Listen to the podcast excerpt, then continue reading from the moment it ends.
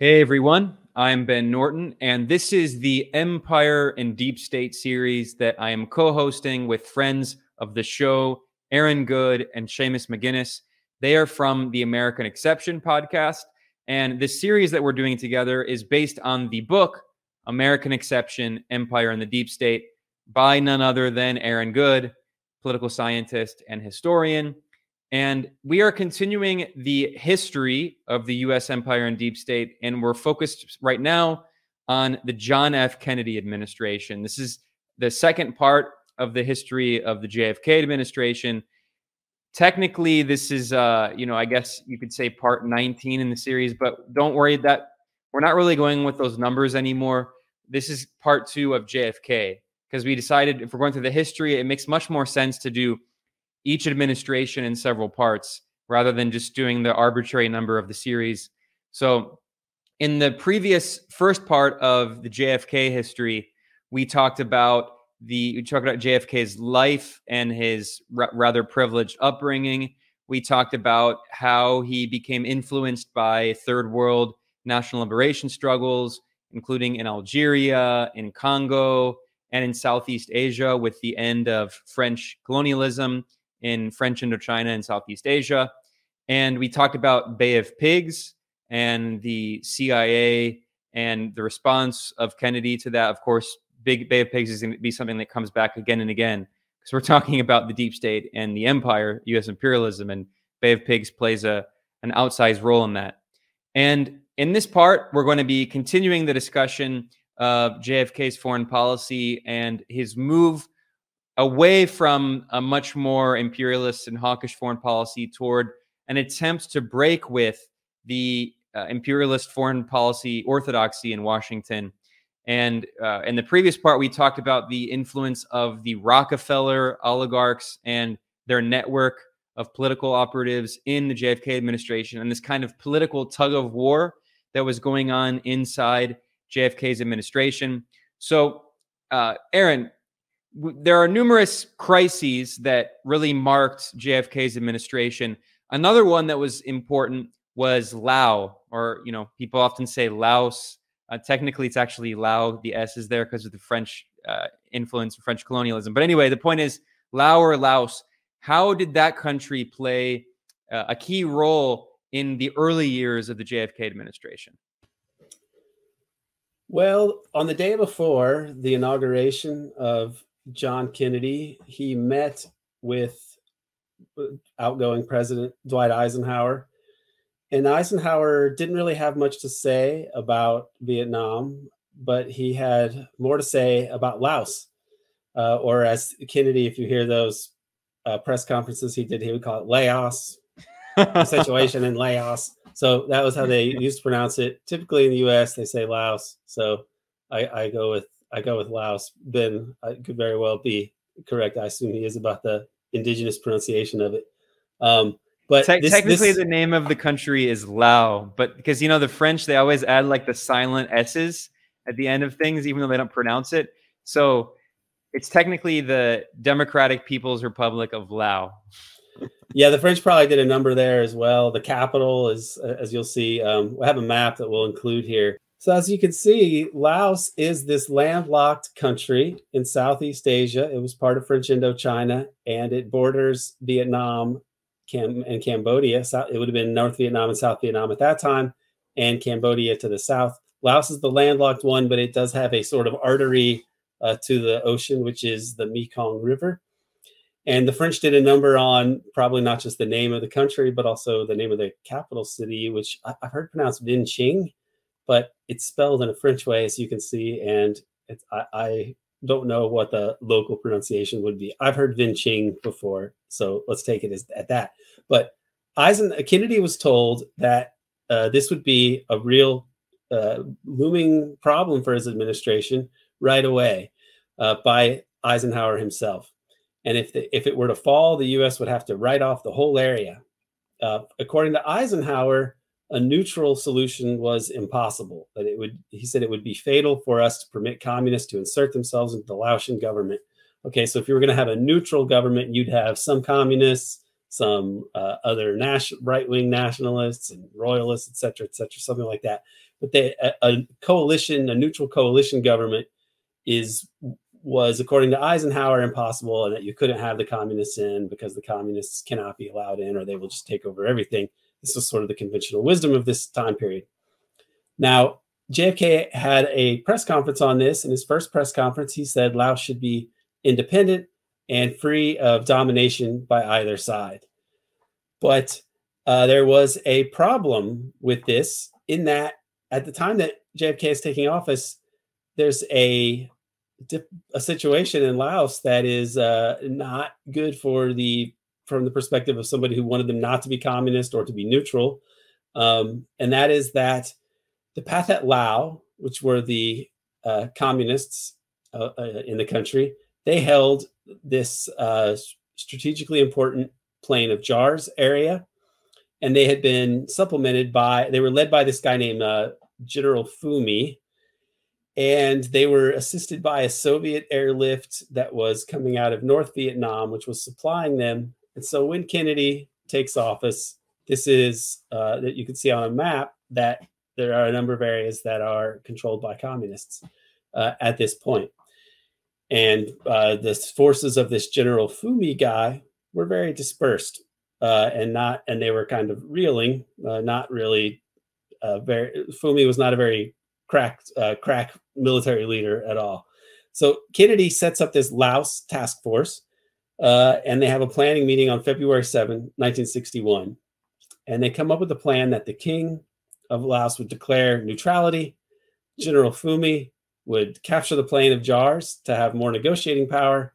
And then SEATO, which is the Southeast Asian version of NATO, SEATO, would carry out supporting moves, uh, including deployment of a U.S. military unit to Thailand. Now they go, uh, they take this, they they use, they have this plan because there's a, a broad military consensus that the communists needed to be stopped before a neutral Laos could exist. So they had the idea, okay, neutralize the communists first, and then we can have organize a neutral Laos. Otherwise, you would have the problem of the communists uh, of Laos taking control of the Ho Chi, Minh, Ho Chi Minh Trail, which goes through Laos and was a way for North Vietnam to supply South Vietnamese, you know, uh, communists, freedom fighters, nationalists, people who are against the U.S. regime there, right? Uh, potentially, this could be really disastrous for the U.S. position in South Vietnam so Laos has big implications for the U.S. Uh, garrison state that they're building basically in South Vietnam. So, uh, th- and if they if it fell, it would be bad for Vietnam, Cambodia, and potentially even Thailand. Okay, so the plan called for defeating, defeating the P- the Pathet Lao and then declaring Laos neutral. JFK gets told by his intelligence community that there's not going to be any problem with uh, Phoumi's forces defeating the communists uh, this is based on this special national intelligence estimate, which was drawn largely from two army officers uh, with who, who, were not uh, giving good intelligence, essentially.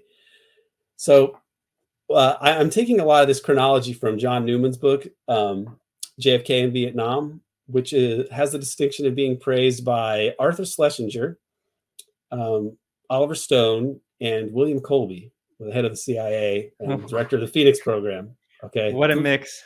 Yeah, I mean it's really it's really something what Newman did with this book, and uh, Bill Colby. It's fascinating that he's uh, he figures in this story a little bit. We'll come back to him in future episodes, I'm sure. But the, he it seems that Kennedy was manipulated to take this to take the course of action that he took there, and the story is told by John Newman, where you had a, an optimistic estimate saying it's looking good for our guy, General Phoumi. He's to win the day.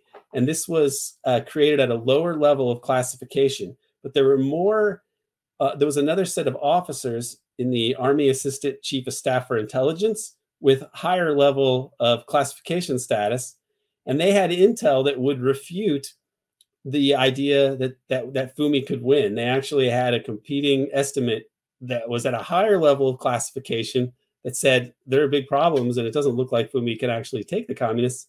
But at this meeting, uh, they were they had a plan that they were going to clear the room of these other officers so that they could actually tell the president about their intelligence estimate because it would they couldn't do it among people who had a lower level of classification.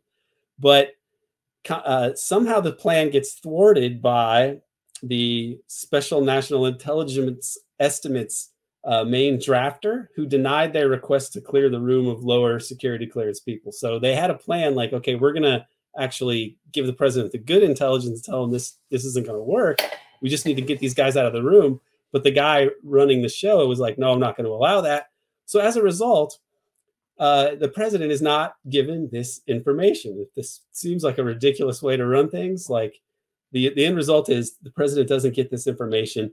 CIA publishes the estimate in the original form, uh, where they that where they say, where they argue that with, with very limited uh, for, North Vietnamese forces in Laos, Phoumi will be able to take the plain of jars in just a few weeks. Okay, JFK approves it, and he doesn't know that there's any dissent about it in the intelligence community he's just he he's been in office not very long at all. I mean, um, this is in February, so he's been in about a month, and uh, so he was given this this this plan to do it uh, and have U.S. military troops there. But he JFK excludes the provision that called for sending troops to uh, Thailand. So there weren't. He didn't want to actually send. He, he went along with some of their general proposals and thought Phoumi had a good chance, but he didn't want to put commit U.S. forces to this. He wanted to sit back and let Phoumi take care of this. Um, but as a result, there were no forces when uh, the plant when Phoumi started doing bad. So within three weeks of this uh, adoption, the Pathet Lao actually consolidate their hold on the plain of jars. And this, so it's the, the reports that Kennedy had gotten were very bad. Luckily, he just said he didn't take their advice to also just include some troops nearby in case things go badly. Because if he had, they would have been called into action and you would have had a potentially hot war breaking out. Now, um, it, so I, I, have a picture. I have a couple pictures here. Uh, one of them is the plain of jars itself. Okay, so this is worth seeing because you, you, see the plate of jars and uh, it, sometimes it'll be shown juxtaposed with like pictures of bombing craters because later the us would bomb this place so badly. The reason it's called the plain of jars is it's this like neolithic heritage site basically where there are these uh, all of these jars of um, that were made during this time period. They don't even really understand what they're for. They're just there built by these ancient peoples and it happens to be kind of a pathway down to the further south into Laos and towards Vietnam. So it's a very strategically important place. And you can see in maps how the Soviets were sending people into Laos, uh, a combination of like a Soviet North Vietnamese effort to help the Pathet Lao. And this was uh, helping them uh, at the time to rout uh, General Phoumi's forces. Now, at the time, you get uh, Kennedy's getting this advice from people once things go south, uh, from people like Admiral Harry Felt, who says, uh, about this. He gives a very dire warning to Kennedy. It needs to be repeated again and again that the only way to save Laos is by successful military action. So the advice Kennedy is getting is first he's told that everything is great and that Phoumi will be able to do well and rout the communists, and then you can organize neutrality. Then it's a disaster, and it needs to be said, oh, you you must send in the military uh, and do this because the the March 6th offensive that they launched, the communists destroys much of Phoumi's forces um, Roger Hilsman in the State Department says Phoumi's troops basically broke and ran. Uh, they fell back beyond the crossroads, opening up, up approaches to Vientiane, uh, Luang Prabang, which is another strategically important area, and to Mekong Valley in South Vietnam. So it was a it went very badly early on, and against what the intelligence community was saying. So just for a little bit of context, because what's nice about doing a series like this is we get to go through so many parts that you can kind of link it all together. And, and this is very much an ongoing story, not just in terms of the US going abroad, but there's the same people that keep cropping up. So you have somebody like Wild Bill Donovan that ends up the ambassador to Thailand uh, in, in 1953. John Peurifoy comes from Guatemala, which we talked about last time, ends up in, in Thailand as well, running those operations. And the Thai paramilitary police unit, and, and Peter Dale Scott has um, course, done great work on this in Drugs, Oil, and War, um, uh, or the the Thai police unit called PARU um, is sponsored by Bill Donovan, and ends up running operations in conjunction with the Royal Lao Army, who, which is the the paramilitary and counterinsurgency operation in in Laos uh, or Lao, um, and the, that combination of units are funded by Eisenhower and then by the Kennedy administration. Uh, you know, as Aaron said, you know, to some extent we can't tell exactly where Kennedy uh, might have fallen on it uh, if he had the full picture, let's say, um, in the same way that we see with Cuba.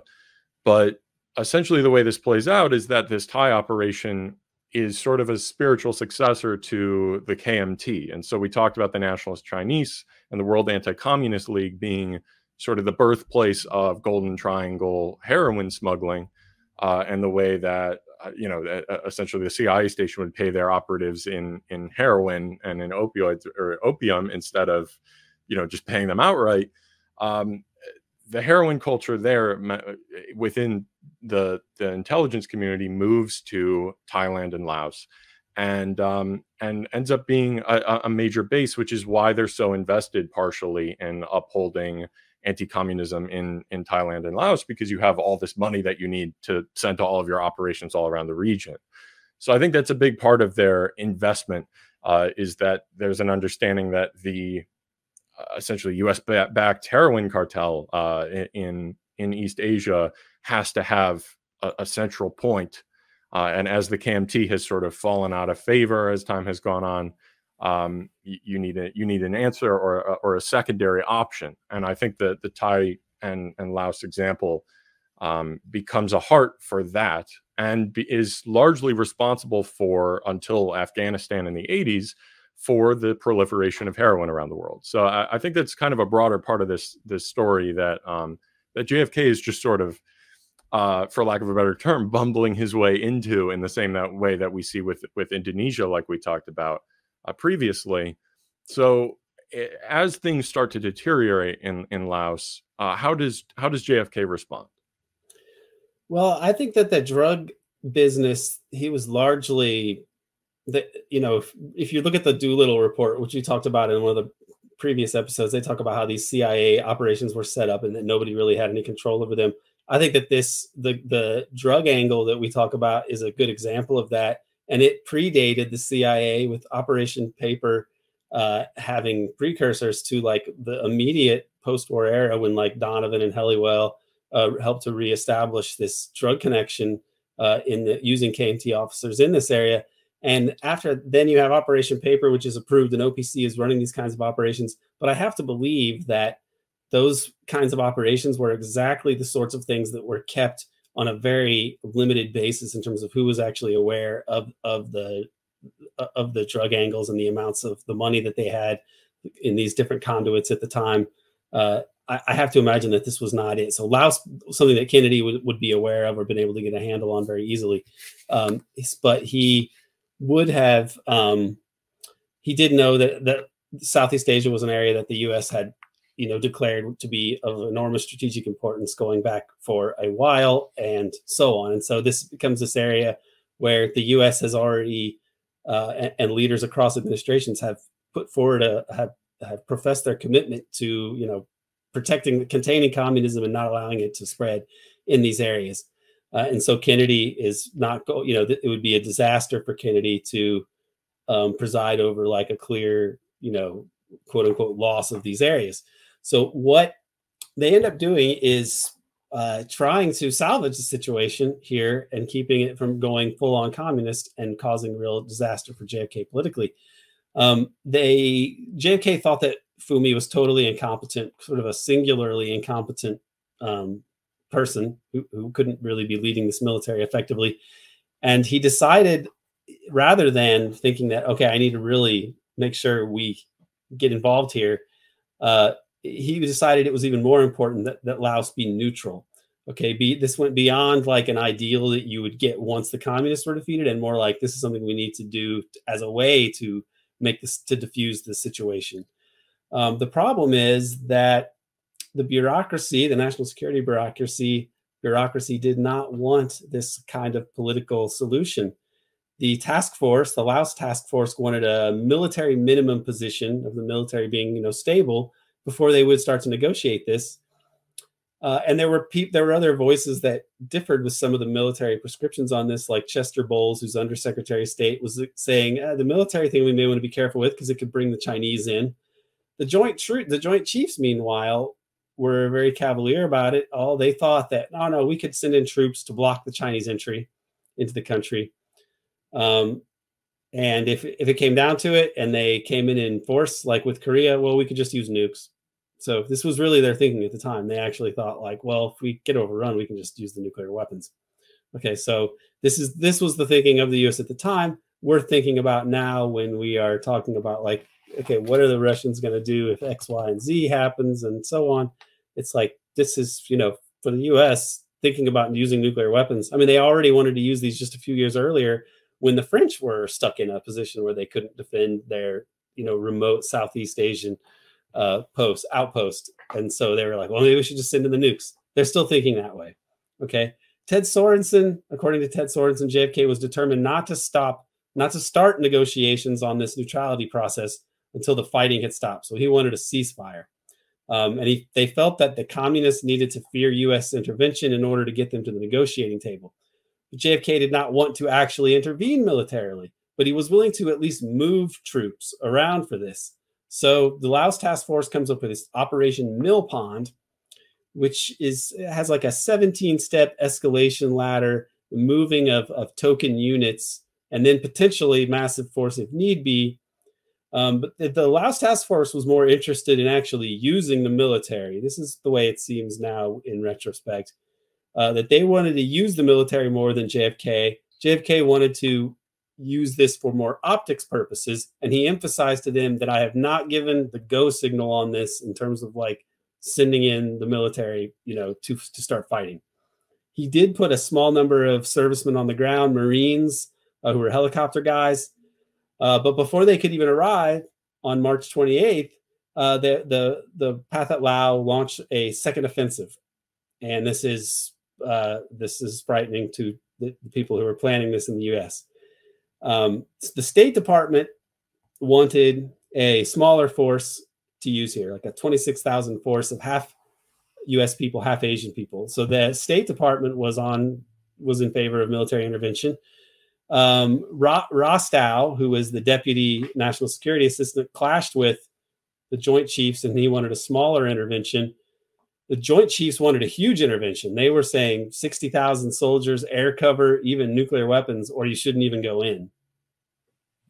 Okay, so basically, all of the, the main people that would be advising Kennedy, the Joint Chiefs, his national security advisor, and State Department were all basically disagreeing on whether you should intervene or how big the intervention should be with a military intervention. Okay, but JFK didn't want to intervene militarily if he could avoid it. Oh, he eventually ends up with uh, staging a having a press conference and coming up with a plan. So back during this time, president would come out with like nice maps, you know, to like explain things. This is something I think they needed to bring back. They used to mock uh, Ross Perot for using charts and things like that, but um, you know, I think that this is a bad form, and it would be better if presidents actually did explain things to people as though they were adults. Uh, but you don't get that as much these days he has his press conference and he uh, they actually have a, available online. You can find the maps that he used as props for this. But you can see how the changes with the beginning of the Soviet airlift at the end of the Eisenhower administration changed the landscape in Laos. You have little encroachments beginning in August of 1960. Uh, lot, more areas are taken over by December 1960, which is, you know, have this lame duck presidency maybe this is part of the thinking on the part of the uh, Laotians and Vietnamese, North Vietnamese, and Soviets. Uh, and by the time Kennedy's giving his press conference, that second offensive has happened, and they are uh, in danger of really taking over all of Laos. So Kennedy is in a, a pickle, and he wants to send a clear signal that the U.S. could potentially get involved here, or that the U.S. is about to get involved here. So he sends three aircraft carriers with 1,400 Marines uh, to the area.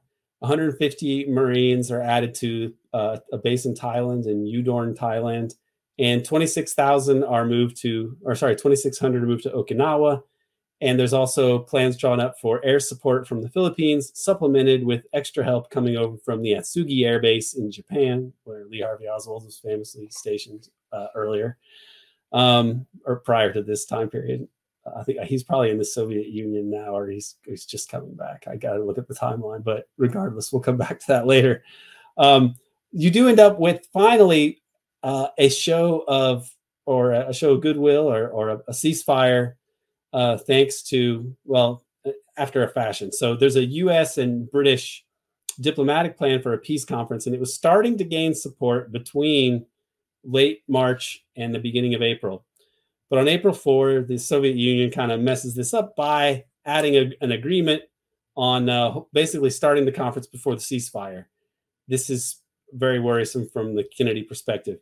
Uh, April 7, General Paul Harkins uh, is he establishes a command in Okinawa and he's ready to invade and kind of excited about it, as, as military guys are. But Kennedy needs to uh, delay this. And he's delaying this because of something that's scheduled for around the same time Bay of Pigs operation of April, scheduled to kick off at, on April 17th. And this is wrapped up not that long after they fail. Okay, this catastrophic failure. This is another case where JFK was told all this stuff by the military and CIA advisors that oh this this we got this plan plan's going to work it's going to be great you're not going to have to introduce troops uh, you know it's going to be great.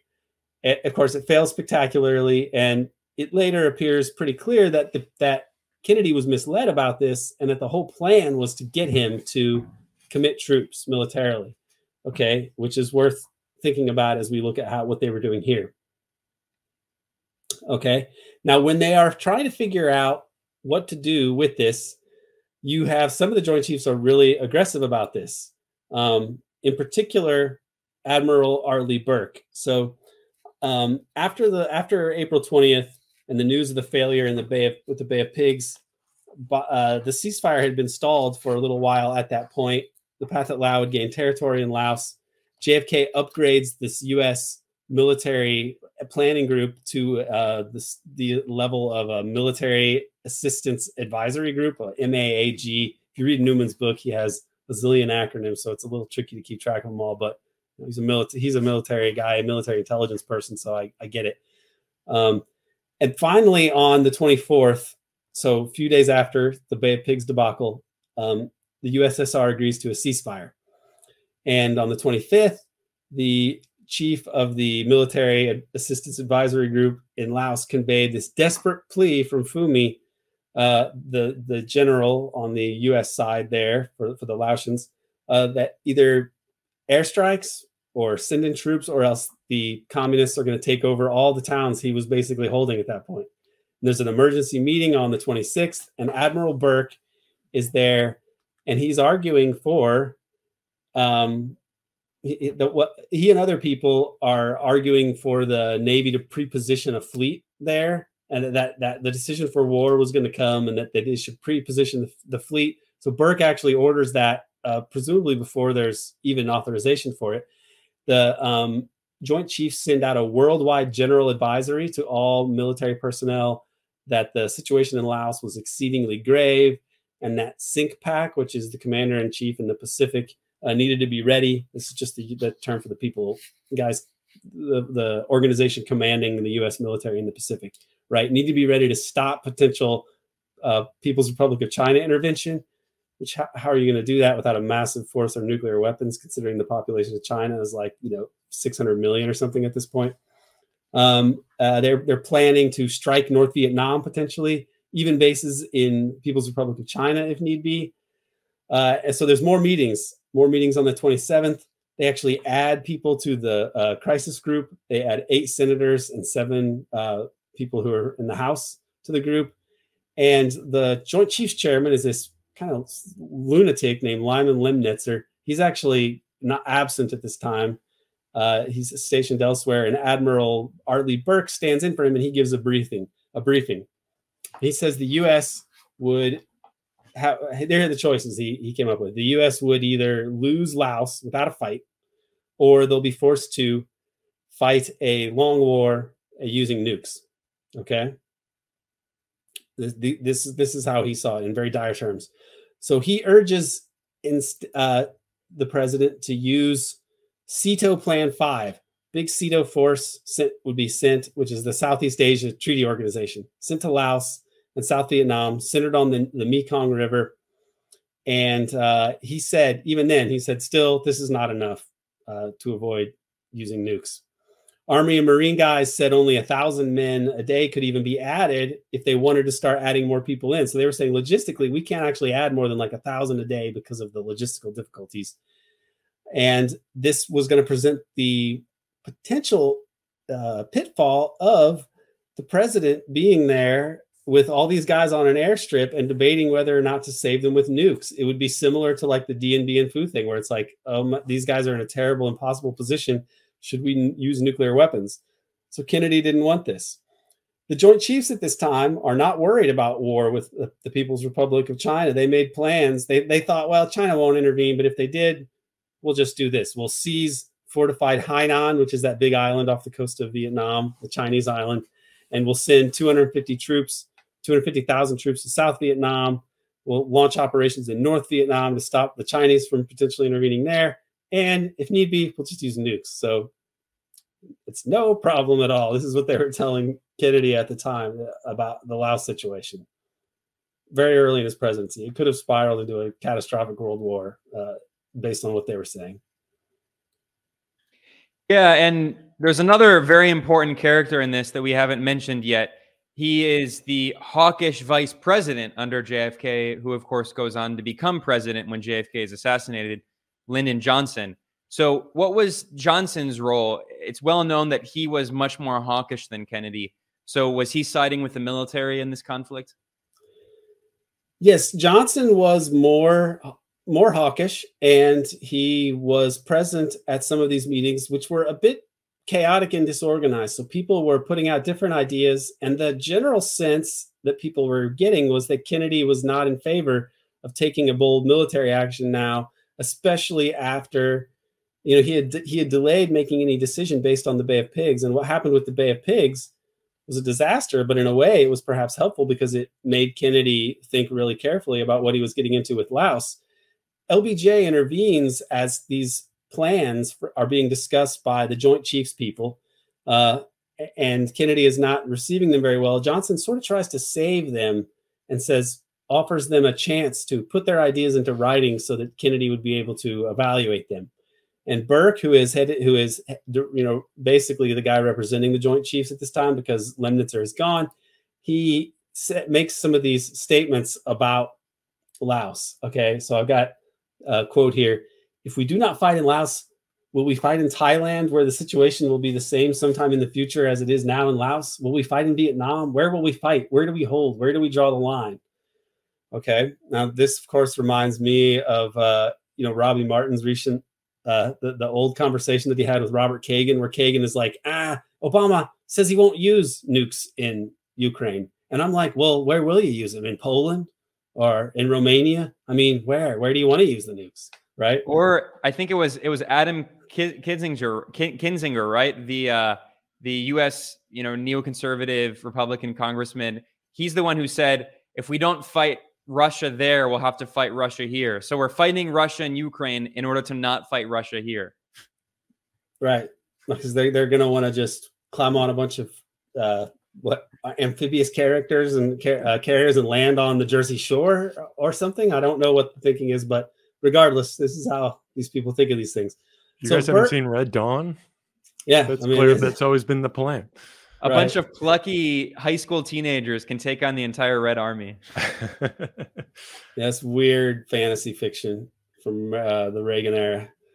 Um, so, well, can, you know, the, I mean, not to get on a long aside, they actually remade it, and I heard they remade it, and the enemy was supposed to be the Ch- the Chinese PLA, but they realized that China has such a huge market that they couldn't show the the film in China. Obviously, if it's a bunch of you know, white U.S. teenagers taking up guerrilla warfare against the the yellow hordes of the yellow peril of China. So in post, they just changed all of the Chinese uniforms and put the North Korean flag on.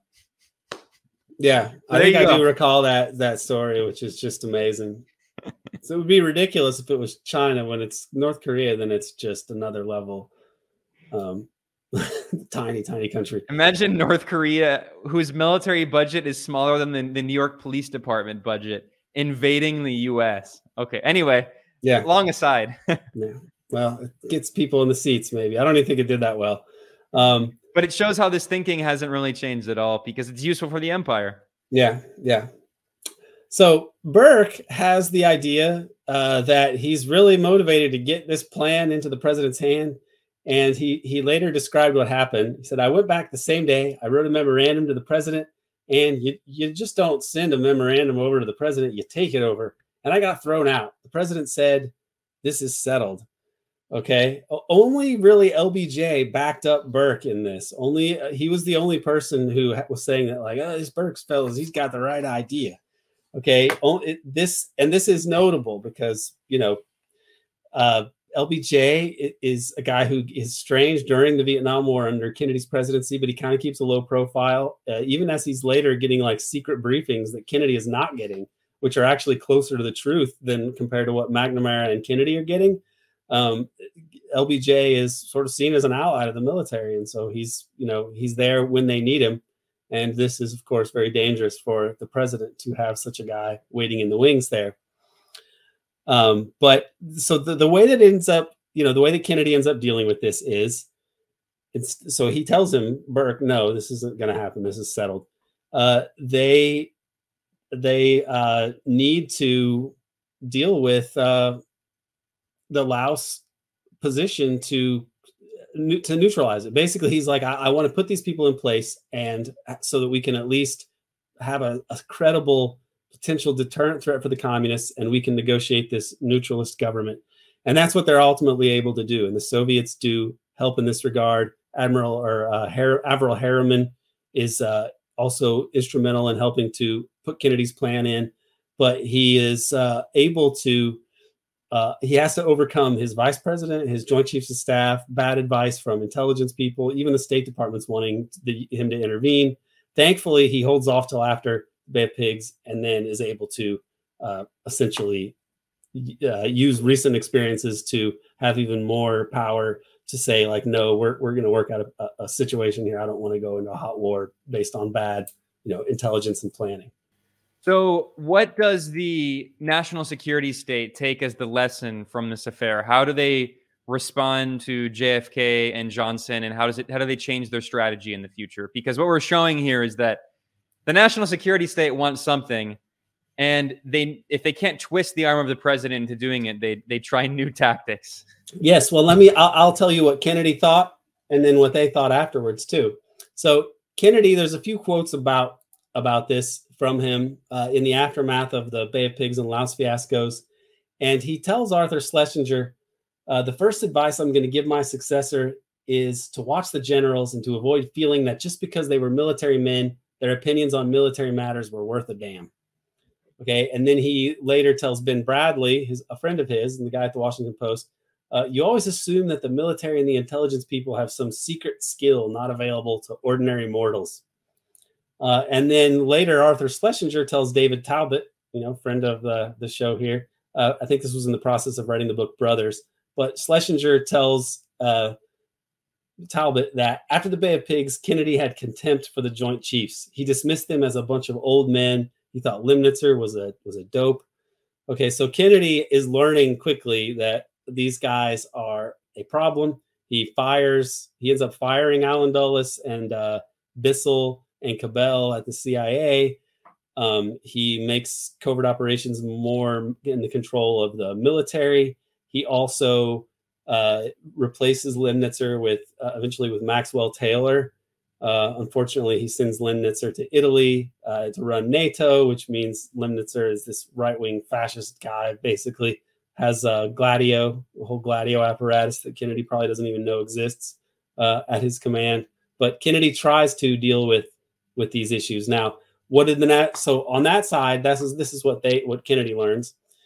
Um, and for the national security state, they also adapt to this experience. So uh, Chester Bowles and Burke wanted to um, uh, essentially wrong uh, put something, use this Laos experience to impact the Vietnam policy. So they set about writing a book for or writing an annex to the Vietnam report. Um, there was a meeting that was to be on the 29th, two days after the 24, April 27th Laos meeting. On the 28th, the Pentagon adds this Laos annex to the report. And it went beyond, so they're, they're sort of dealing with these things contemporaneously. They're working on this Vietnam report, uh, and then, but it's in the aftermath of Laos. So they're trying to figure out what to do with Vietnam. This has been going on for a while. The Laos situation unfolds the way that it does. And these military guys think, well, we need to think about this as we uh, work on Vietnam and try to get the policy we want in Vietnam. So they add this Laos annex, and it went beyond what the original had requested in terms of the military. It actually said a major U.S. troop commitment. It called for a major troop commitment for training purposes. And then three days later, they add a uh, this is changed to an ex to a, a, call for unilateral intervention with combat troops. And this is based. This is uh, the opening salvo in a way of a, a, a Joint Chiefs drive for Vietnam intervention, for U.S. Vietnam intervention, and it's born within hours of uh, the realization that JFK is not going to intervene in Laos. Okay. Now, John Newman writes about all of this, this whole episode in um, JFK in Vietnam. And he wrote about the after the fact, years afterwards, he added this. Uh, he's put this on his blog. Uh, he said, I, I, first wrote about this matter in my 1992 book, JFK in Vietnam. And although I did not say so specifically at the time, I was appalled and apprehensive about how JFK was given such a terrible estimate on the situation in Laos. Over the years that have passed since that book's initial appearance, I have often wondered if JFK was deliberately misled into order in order to draw him into a, a full-scale intervention in Laos, which I think is what happened. And when they failed to do that, um, that's when they decided that they would try to use what they learned about Kennedy into, and, and and factor that into how they would call for Vietnam plans to be executed. Okay, the guy that ends up inserting this language into the report is none other than uh, Ed, notorious covert operations man, Edward Lansdale. Okay, now the significance of this is we've talked a bit about how Kennedy's uh, White House was staffed, the civilian positions were filled largely with people that were connected to the Rockefeller Brothers Fund. Okay, so it was very similar to what a Nelson Rockefeller presidency would have been in terms of personnel. You also had the CIA and Allen Dulles, who was dedicated to uh, you know Rockefeller's Council on Foreign Relations. He was the vice president and then the president. You know Sullivan and Cromwell was a lawyer for Standard Oil and so on. Uh, he he was essentially this guy running a big mafia kind of organization that was not really in line with what Kennedy had wanted. And he controlled the intelligence committee and was connected to these Rockefeller types who were also, you know, in the civilian part of his government. And on top of that, you had the military machine, which was, you know, the military industrial complex was created in, in part by based on the designs of these other uh, people, these other establishment people in the United States who wanted to plan the Cold War and the post-war U.S. empire. Uh, Ed Lansdale is a guy who is connected to all of these forces. Okay, he his patron in the national security state was Allen Dulles, and he he rose to uh, prominence in in the U.S. national security state because as an intelligence officer in the Philippines, he was able to recover a whole lot of gold uh, that had been hidden by the Japanese there.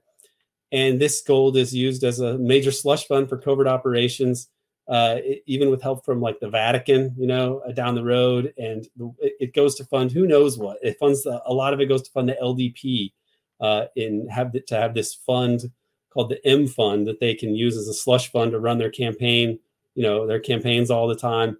I mean, uh Lansdale was just this operations guy, and he was given uh, under the in the post-war era after World War II, he's given a military rank and Fletcher Prouty said that he had helped, you know, did this r- pretty routinely. He would give people military ranks. So he's first made a colonel in the U.S. military, even though he's like military intelligence, really a CIA guy. He works with the CIA. His patron's Allen Dulles, but he's a colonel.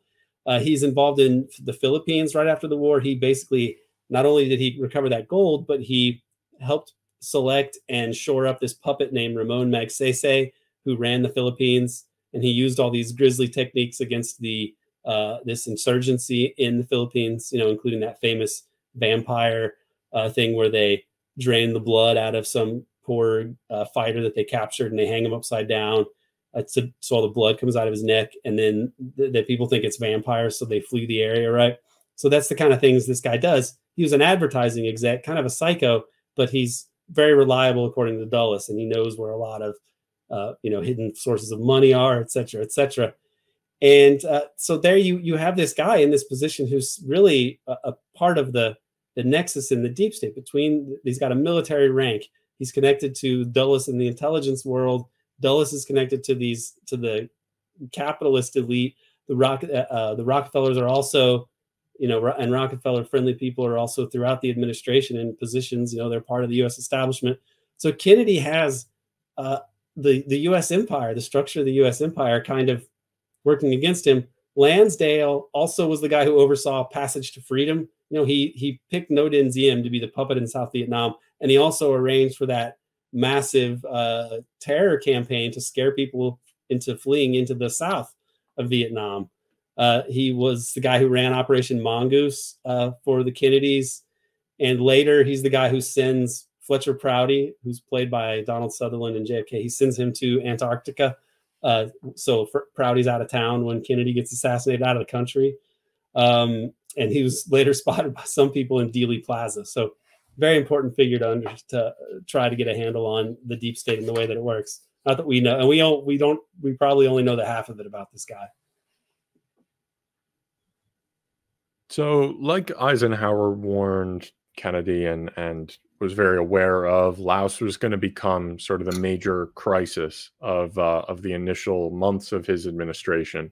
Of course, they closed out issues like the Congo before he could even touch them. Um, but this was the first real crisis he had to face in a in a long series of, uh, I guess, a, a, quick succession of um, of apocalyptic crises. You know, Cuban Missile Crisis, Bay of Pigs, um, and, and, each of them is slowly turning his administration and the and the war hawks that you know are just inevitably surrounding him and that have uh, taken over the momentum of the government at this point and of the empire. Um, he's turning them against them as he sort of shows resistance and some amount of uh, an independent streak, like we've talked about even uh, even prior in Vietnam. So now that he uh, obviously he has this past that we talked about last time uh, in Vietnam, and understanding that an entanglement there would uh, would never work out well for the French or for the U.S. Um, and then again, he's run into this in Laos and realized that his own government is going to uh, to run counter to him. So, how does his experiences with uh, with the Laos policy inform uh, his treatment of Vietnam and of uh, of the ongoing operations there? Well, the early part of Vietnam, as we said, the Laos issue is like the main crisis of Kennedy's early presidency. But he's also inherited the situation in Vietnam where you have this uh, puppet guy put in in the years before and under the Eisenhower presidency, a Catholic, Ngo Dinh Catholic like JFK, and uh, the U.S. He's the U.S. is committed to uh, South Vietnam to, to, holding helping South Vietnam, you know, uh, defeat communism in the country. Okay, this is the policy that Kennedy basically inherits uh, and is is resigned to try to you know keep from derailing his presidency and so on uh, the, Newman, John Newman divides up the Kennedy presidency into phases, and the early, um, one of these early phases is from May 61 through 1962 through through the rest of 1961. Okay, so the earliest part, he's not really concerned about it because Laos is a bigger issue. But in May, after as soon as Laos gets resolved and through the rest of 61, he's dealing with this. And it's this time period is bookended by two uh, NSAMs, National Security Action Memoranda, 52 and NSAM 11. Essentially, this time period is characterized by three issues in the situation in, in Vietnam. The communists are doing well, the insurgency is doing well, and the, the US is committed to stopping it, but there is discord in Washington over how to go about this. Okay, NSAM 52 uh, commits the US to opposing communist domination of South Vietnam. So basically, just restates the status quo ante, and it sends in uh, 400 special forces advisors to help with training of the South Vietnamese army. Okay, you have another one, uh, a, a, lesser one, a lesser NSAM, NSAM 80, which sends some Air Force, these were called uh, units. Uh, the first one was sent to South Vietnam called the Jungle Gym Unit, just there to help the them have some sort of Air Force.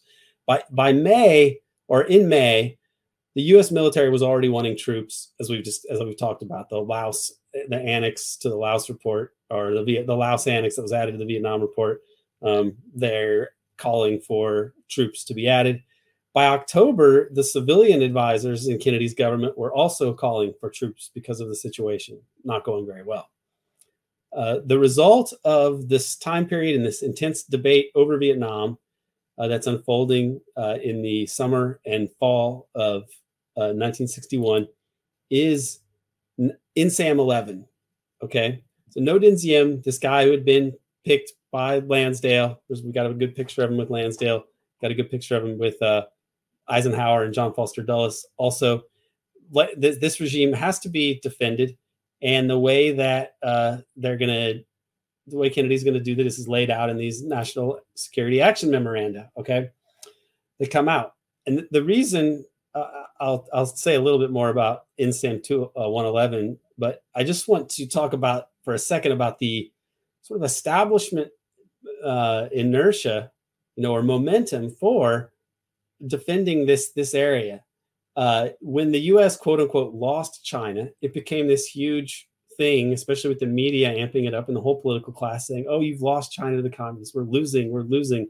But this had been an ongoing thing in China. Like it had been decades uh, of the of the communists fighting uh, a Western-backed, you know, Chiang Kai-shek regime, KMT, Jiang Jieshi, whatever you want to call him. Um, that's the probably more proper version of his name, called Chiang in the West. And they were they were it was a corrupt nationalist government supported by the U.S. And they eventually, once they're done with Japan, you know, once Japan has been defeated, it's only a few more years till the communists emerge victorious, as was predicted by people who were smart and knew the situation there. But the way it gets put in the US is, oh, you've lost China. And then with Indochina, they put the same sort of stuff out. So there's this cartoon from Herb Block, you know, the guy from Washington Post. And it's got uh, Uncle Sam there pointing to the Indochina problem and the Republicans who have been making hay over the loss of China, the quote unquote loss of China, you know, uh, who have been accusing people like Marshall, George Marshall, and Dean Acheson of treason for losing losing China. Now there, th- this the cartoon was made under Eisenhower, and it's saying to Eisenhower, "What are you going to do with Indochina?" Of course, we know what they did. They wanted to intervene with nukes to save the French first, and then they set up a puppet government with a stolen election. They scuttled, uh, they scuttled the Geneva Accords election that was supposed to happen, put in this puppet, and you know, right after, it's also worth noting. I put this on a the cover art of a, uh, one of our recent podcast episodes. This 1946 Time magazine picture of Sukarno, and it says underneath President Sukarno of Indonesia, and he looks kind of angry. And uh, the president, the word president is actually in quotation marks, but that was in 1946. So why are they? Why is the corporate media, the Henry Luce media, you know, the American Century guy, why is he putting Sukarno on the cover of Time magazine in 1946? Are Americans just that concerned about the world? Well, remember that these people knew about all the oil and gold that was in Indonesia. They knew it was a massive bonanza. They say uh, in the American Century essay, Henry Luce himself writes that like there's a lot of money to be made in Asia. Okay, so they've got uh, this Indonesia part factors into this whole story, and it's it's sort of taken. You put this out in the media and the political class enough, and it becomes common. It becomes common sense for everybody to think, oh yeah, the fate of whether Southeast Asia is communist or not is somehow very important to us, and it's something we should really be worried about. Okay. When when you stop and think about it, it's like it's across a whole huge ocean. They can't possibly threaten the United States. You know, weren't there a lot of Westerners there before? Why were they there before? What were they doing? You know, oh, colonialism, making a lot of money over there. Uh, you know, is that what they're doing now? I mean, if you're going to be honest, yes, that's the plan. But like, they the way everything is framed, it's just this Cold War idiocy sort of prevails, and you can't attack it headlong. Um, and that that's the situation that Kennedy found himself in.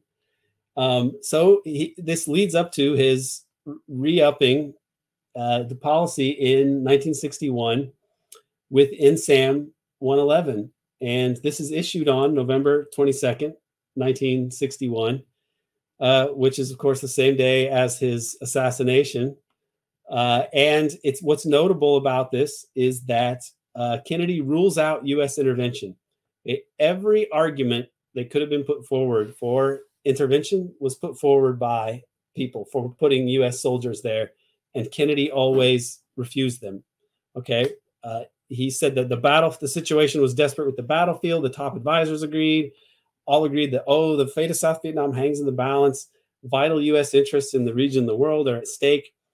John Newman describes this as the major Vietnam decision of JFK's presidency.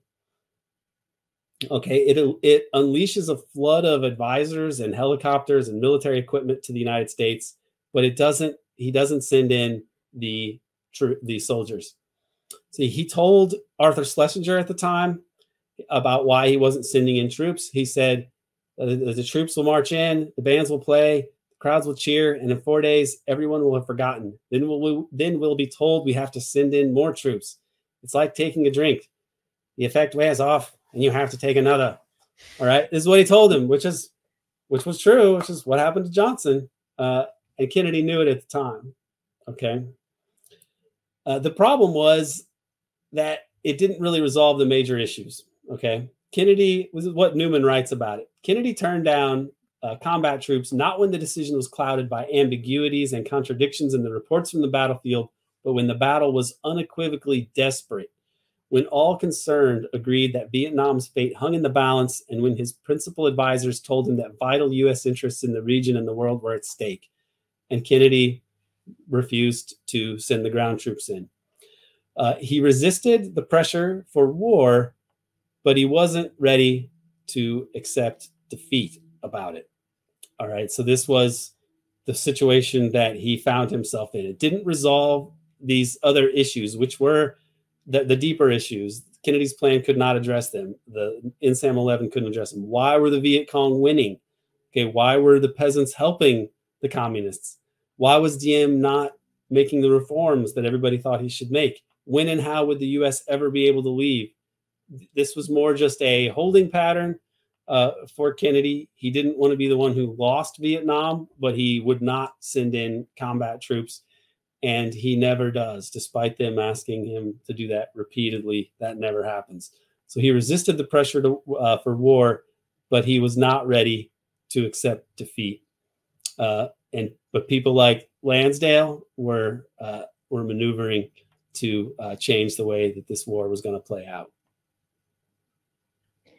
Yeah, well, that's a really good note to conclude on. Um, I do have one final question that's related, but that that actually sets the stage for the next part, part three of our discussion of JFK, and especially in terms of Vietnam and Southeast Asia policy. But before we conclude this episode, just because I think it's good to have uh, a deeper economic understanding, we were talking as well um, before we recorded about the role of balance of payments and the kind of economic motivations behind some of these decisions that, that Kennedy made.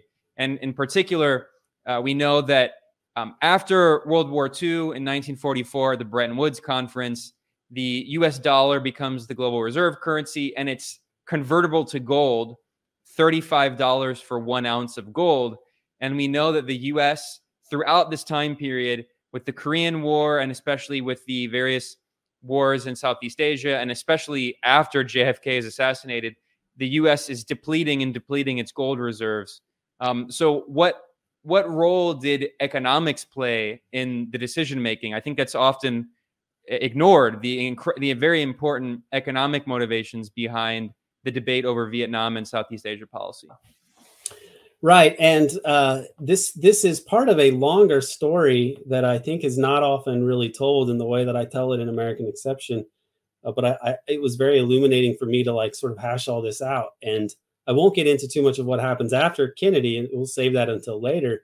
But we've already talked about some of these aspects of the U.S. economic order and the world, the international economic order that the U.S. establishes after World War II.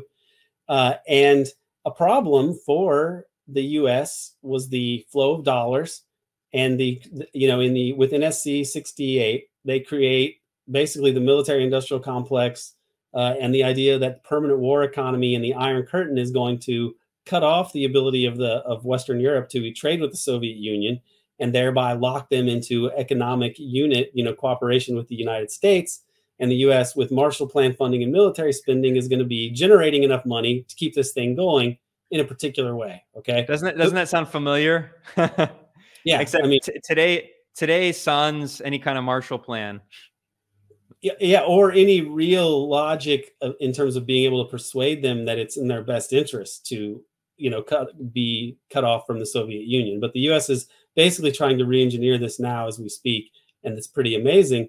But the problem with the plan was from the perspective of people who were more uh, conventionally minded about wanting to, or just were responsible about wanting to maintain the the Bretton Woods system that the U.S. had a pretty good deal in was that the U.S. couldn't really run huge deficits forever because it would drain the treasury of gold. It would damage the U.S. gold position.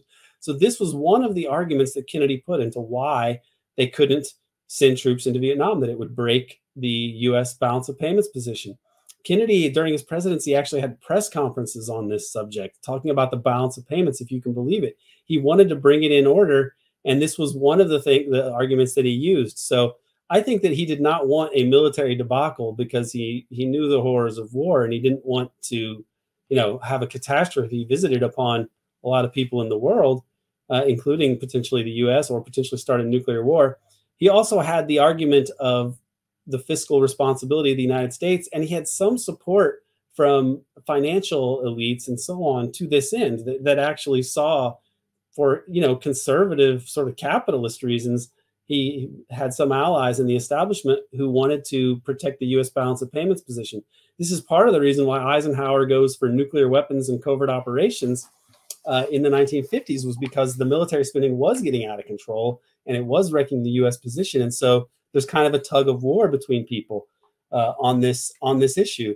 And it's just worth thinking about the fact that the collapse of Bretton Woods, if it were to happen, you know, the gold tether I mean, what what Kennedy doesn't know, and what most of the U.S. elites don't know, but what presumably people like Lansdale and Dulles know, is that there are two major, major, major sources of gold that are like offline and basically out of the equation, uh, but could would be later and, and probably under U.S. control, which is the massive amount of gold recovered, Axis gold in Europe and the and in East Asia, recovered after World War II, kept off the books, you know, who knows where uh, some went to Marshall funding, and some went to support the LDP, et cetera, et cetera.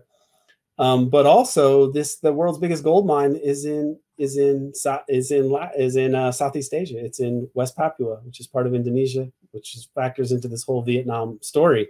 So Kennedy is trying to control this balance of payments issue, trying to handle the gold position. There are things that he does not know about the international financial situation, which I think are kind of an unexplored angle to the way that this all played out.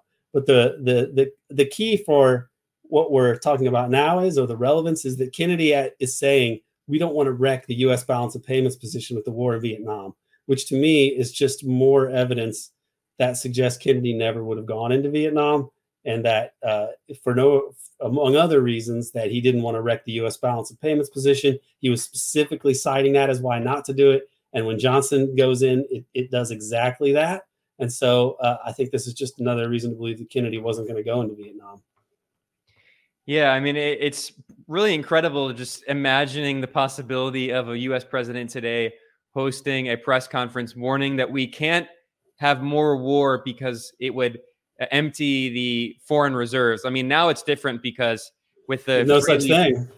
Yeah, I mean the freely floating fiat currency and uh, backed by U.S. hegemony. I mean, it's very different, but it's just unimaginable today that a president would would one make an argument against more war and military escalation and two would do so arguing that we can't spend that money so uh, instead we only hear that excuse exclusively to argue against universal health care and education and social spending that help that actually helps people in any way. So that, that that's that's where we are. Yeah.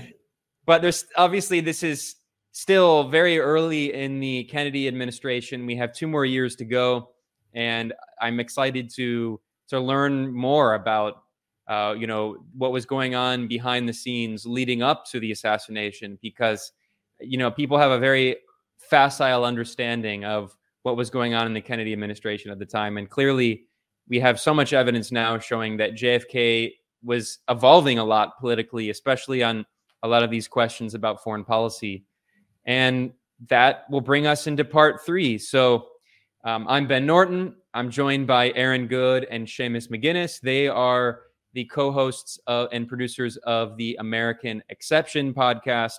And this series, Empire and the Deep State, is based on Aaron's book, American Exception Empire and the Deep State. If you want to get early access to all of these episodes, go to patreon.com slash American Exception. So thanks a lot. Uh, we appreciate all the support, and we'll see you all next time.